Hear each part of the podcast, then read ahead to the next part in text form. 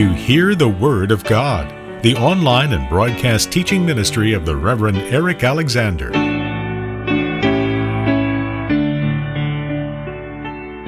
You turn with me in your Bible this morning to the sixth chapter of Isaiah. In the year that King Uzziah died, I saw the Lord sitting upon a throne, high and lifted up.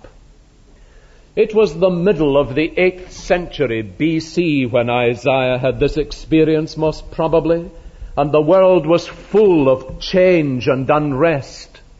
It was most likely a time highly parallel to our own generation. Isaiah, the prophet, was doubtless deeply aware, as King Uzziah had died, and particularly as King Uzziah had died in disgrace. He died a leper, in a sense under the judgment of God, and Isaiah the prophet was deeply aware of the transience of human rule, of the flimsy nature of human authority, of the unreliability of human figures in every sense.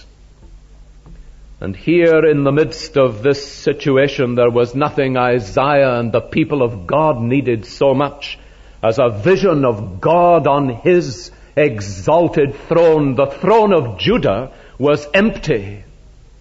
But what Isaiah is being taught is that the throne of God is occupied and that God remains eternally the one who is exalted sitting upon his throne high and lifted up. It is a significant thing perhaps that tradition at least if not history suggests that it was about this very time when Isaiah had his vision that the great city of Rome was founded. And certainly the future history was of the continuing decline of Judah and the growth in power and significance of Rome as an empire until the day when the prophecies of Isaiah were fulfilled and Jesus the Christ was born and Judah was an occupied country under the dominion of Rome. But the constant fact in all the movement of history was that the Lord God omnipotent reigned on his throne. Now at this point Isaiah is given a vision not only of the fact of God's reign on his throne in glory, but of the nature of this sovereign who sits on the throne. We have already thought two weeks ago about where God is. He is the sovereign Lord, King of kings and Lord of lords. And we go on to this vision of Isaiah this morning asking the question, who is he? And the answer which comes from the throne of God is, he is the one who is infinitely holy, infinitely high, he is the holy, holy, holy Lord of hosts. Now you will realize that in this passage that we read this morning, the throne of God is surrounded by seraphs. Now seraphs appear very scarcely in the scripture. Cherubim appear frequently and they are angelic creatures. But the root meaning of the word for a seraph, which is also some kind of angelic figure, is the idea of burning. And these seraph figures are like flaming creatures, in a sense reflecting the flaming glory that was round the throne of God in His infinite holiness. And continually they are crying, it seems possibly antiphonally crying the one to the other concerning the God who is sitting on his throne. And what they are absorbed with is his holiness. Holy, holy, holy is the Lord Almighty. And the essence of God's nature, they are saying, is that He is the Holy One. That is His name. Now let me explain to you what it is that they are saying and how they are saying it. The Hebrew language has no word for very, nor does it have a form of speech to compare with our superlatives, greatest, loveliest, purest, or whatever. What it does instead is to repeat the word so that you discover when, for example, Jesus wants to say, very truly I say to you, he says, and it is a Semitic form that you find in Aramaic too, truly, truly I say to you. So you find this rep- repetition, part of the way of emphasis. To say that something is of an intense nature, they simply repeat the word. But nowhere is a characteristic of God described in the form in which this characteristic of God is described, as it were, intensified again and again. Holy, holy, holy is the Lord of hosts. And what the seraphim are saying is that there is an intense holiness in the character of God which language can scarcely describe. Now it is the same language that is spoken in heaven, we read in Revelation 4 8, where they rest not day nor night saying, Holy, holy, holy, Lord God Almighty, which is and which is to come. Now that means that this is a tremendously important truth in Scripture. That is why I say that it is presented to us as the very essence of the character of God. Somebody has said it is not so much that God is holy, but that holiness is God. This is God's very nature and character. Whatever else God is, above all else, He is the Holy One. Indeed, the commonest name for God in the Bible, did you know? occurring more frequently than all the others put together, is that He is the Holy One, the Holy One of Israel in the midst of thee. Now, what does the word mean? What is it saying to us about God? Well, there are two meanings in this twice repeated word holy. First of all, it means to separate. The root idea of the word people sometimes have suggested is to cut, that is, to set apart. It speaks of distinctiveness. It speaks therefore of God in His distinctiveness. But it is used in various ways. The first time the word is used in the Bible is of the Sabbath day. The Sabbath day is to be set apart. It is to be put aside for God. And things are described as holy when they are set apart for God. There are holy places because God is to be met there. There is a holy ground because God is standing there. There are holy things because they are used for God. And the word means that this is set apart. It is put aside. It is different used of God, it means He is exalted above all else in the universe. God is, as it were, on a plane utterly by Himself. And what sets Him apart from men and from His creation is His intense and glorious holiness.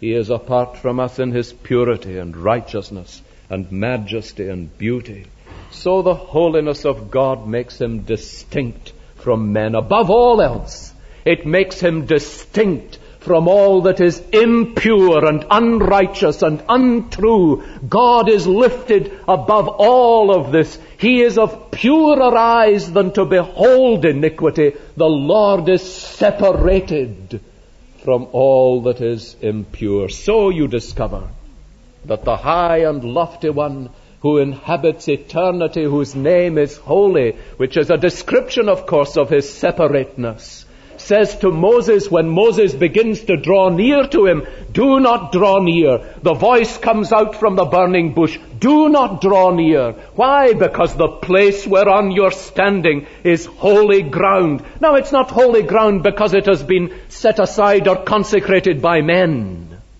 It is holy ground because God is there and God cannot be approached by sinful men. You are to stand back, says the voice out of the bush. Because God is separate in His holiness. He is exalted in His holiness. And that is what exalts God to a place of infinite height and glory. But there is another meaning to this word. It means not only separate or cut off, it also means a shining or a burning.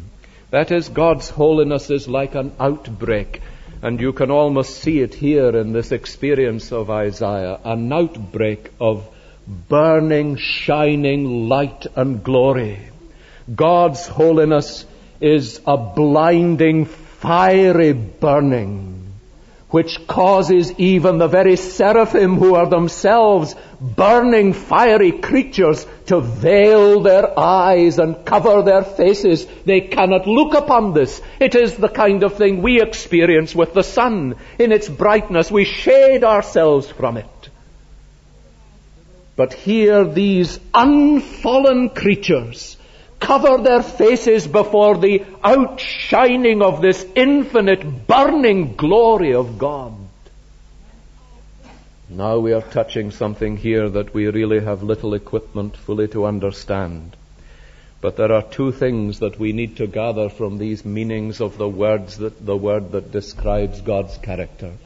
First, that He is the high and exalted one that he is separated from his creation and especially separated from all that is sinful and unrighteous and impure and untrue. That he is the Lord who sits exalted upon his throne. He is the high and lofty one. The other thing that it speaks to us about is the moral perfection of God. And that, of course, affects all our thinking about God. The first affects our thinking about him because he is not like one of us. God is not a man. He is exalted in his infinite holiness and glory. But also, we learn a great deal about God from this burning, shining glory. It speaks of his moral perfection. That means, you see, that God's nature is perfect, burning purity. The Bible describes it in various forms, and you can almost see that the language is searching for some way to speak of it. God is light, and in Him is no darkness at all. Now that is why again and again there is almost an outbreak of this glorious holiness of God upon men. It happens in Eden when Adam and Eve in the Garden of Eden are cast out and there is a great flaming sword put on the garden to keep the way of the tree of life. They are not to come near, you see. You find the same thing on the mountain when Moses is given the commandments, the holy law of God, that great burning fiery experience that he saw on the mount at Sinai was God's flaming holiness. The law is a reflection of his holiness, his moral perfection. And the flaming glory that surrounded Sinai was God's flaming glory. You find the same thing in the tabernacle.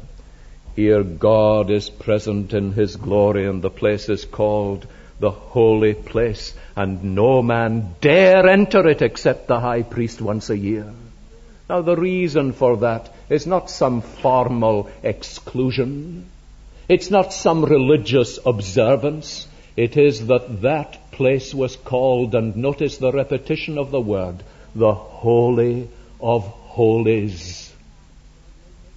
God was there. Now, when we come to the experience of Isaiah having seen something of this infinite glory of God, we need to ask, what did it do for Isaiah? What were the things that were pressed upon Isaiah's spirit by this vision of God in His infinite holiness? Let me mention one or two of them to you. The first he saw the true nature of sin. Now, this was not a vision of sin.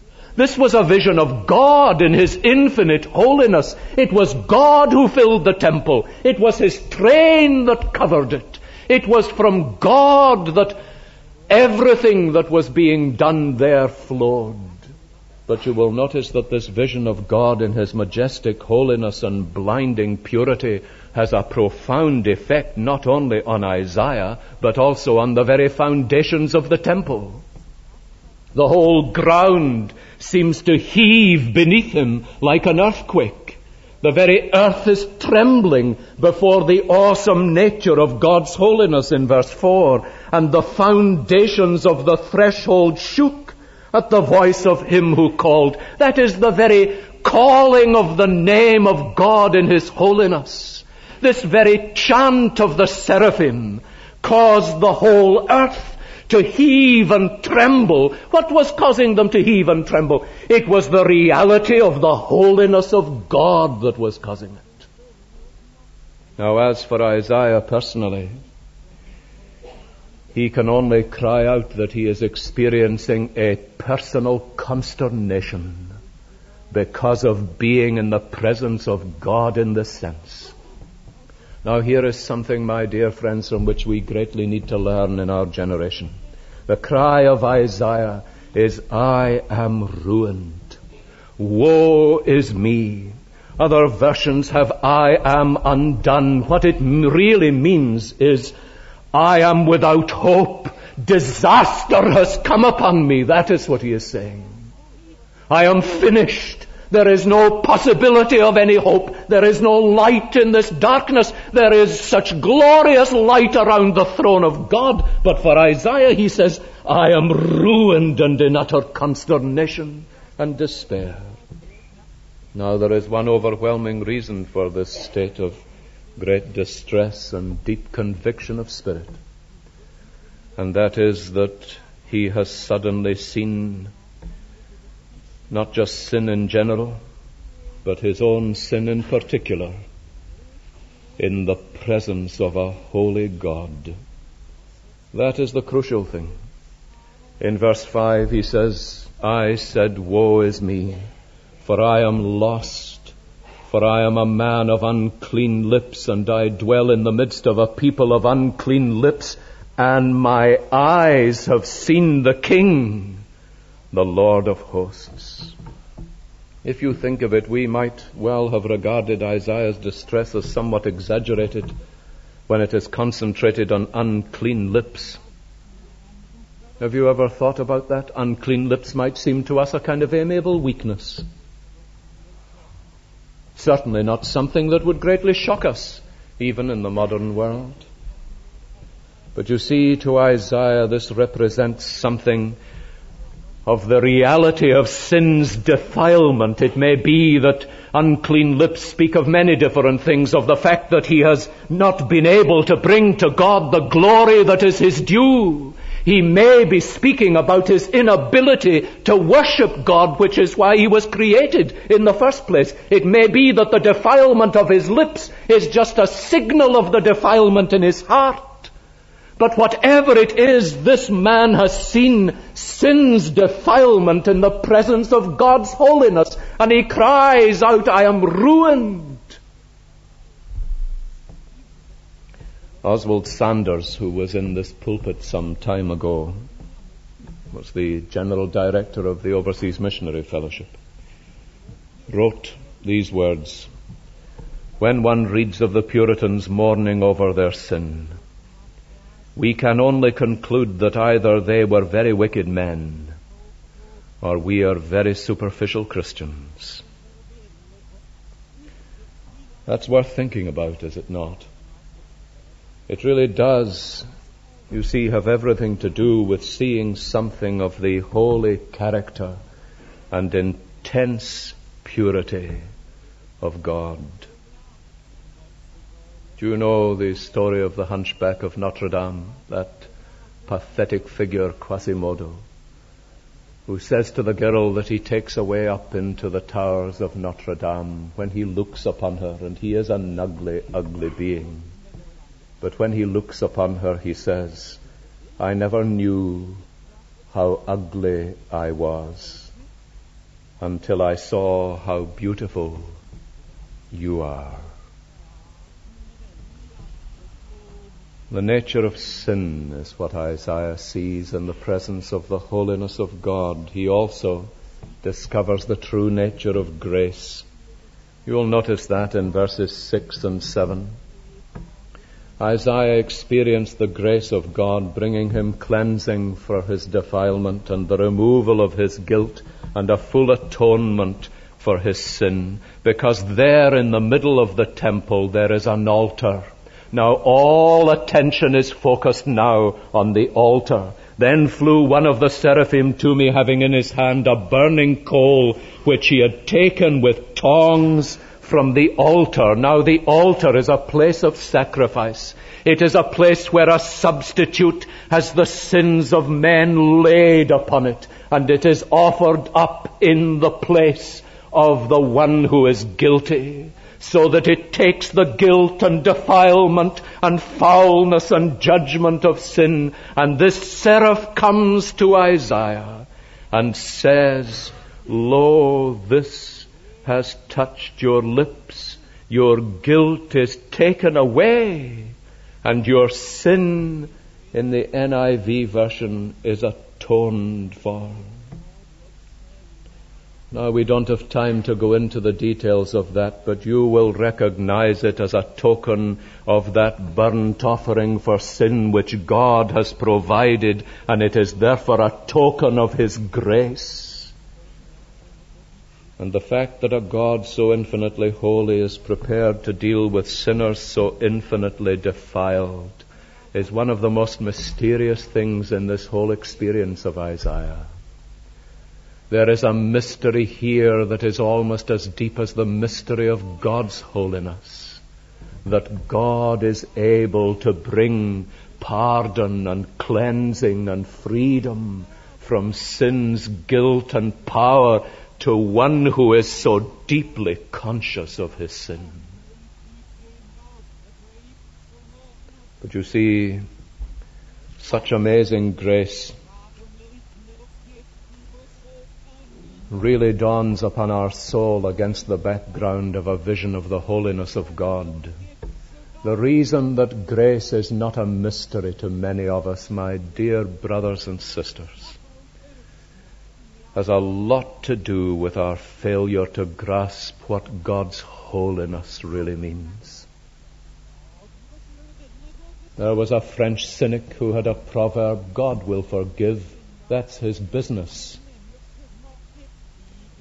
And there are so many occasions when that really is the language of our hearts.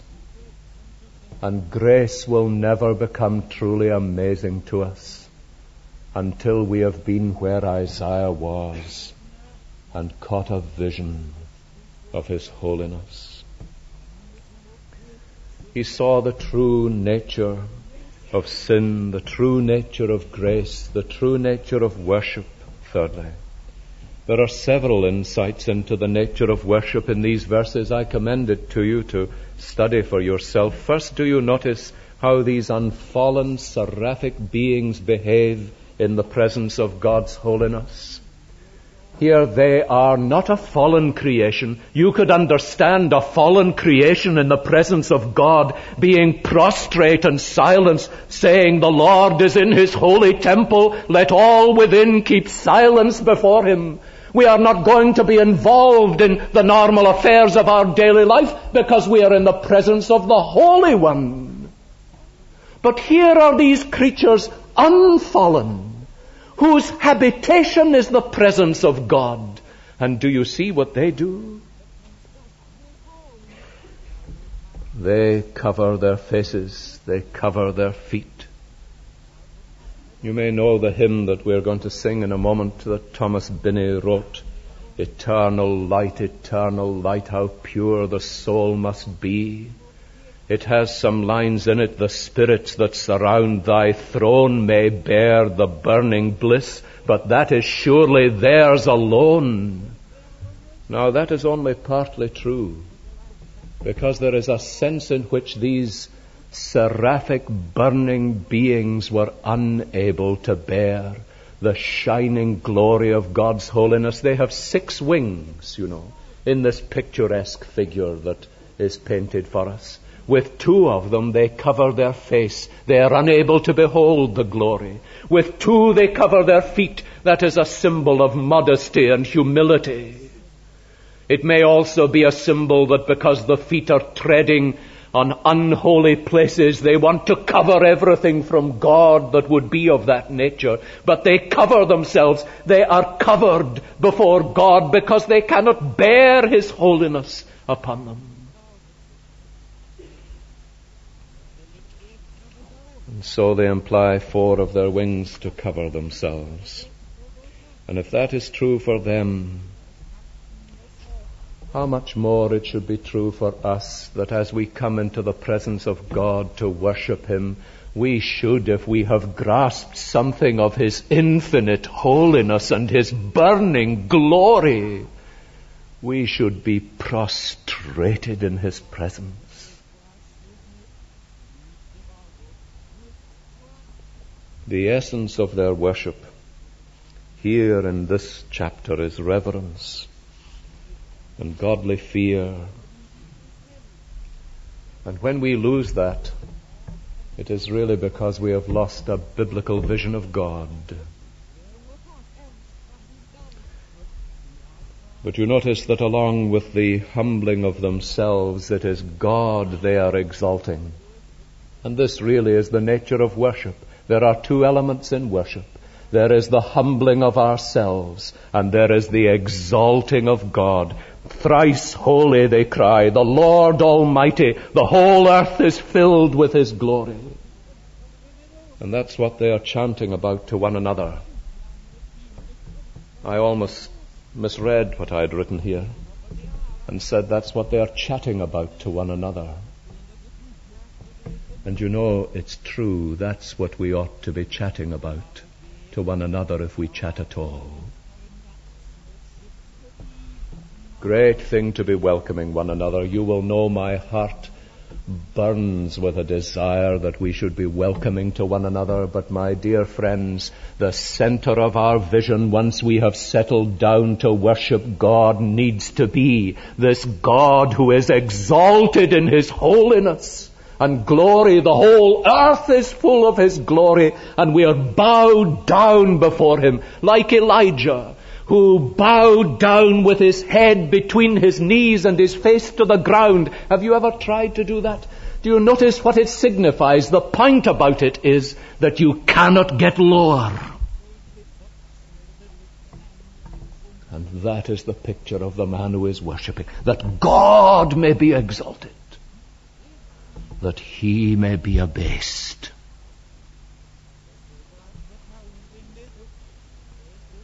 And the two remaining wings are employed to fly to do his bidding, because that is how worship expresses itself. Now here's the last thing as we close. He saw the true nature of sin, the true nature of grace, the true nature of worship. And there is here also for us to learn the true nature of godliness. Godliness begins with grace. And when his lips were touched by that live coal and he was being fitted to be a servant of God, the purpose of God is very clear. It was this. There are some elements in God's character which we will never share.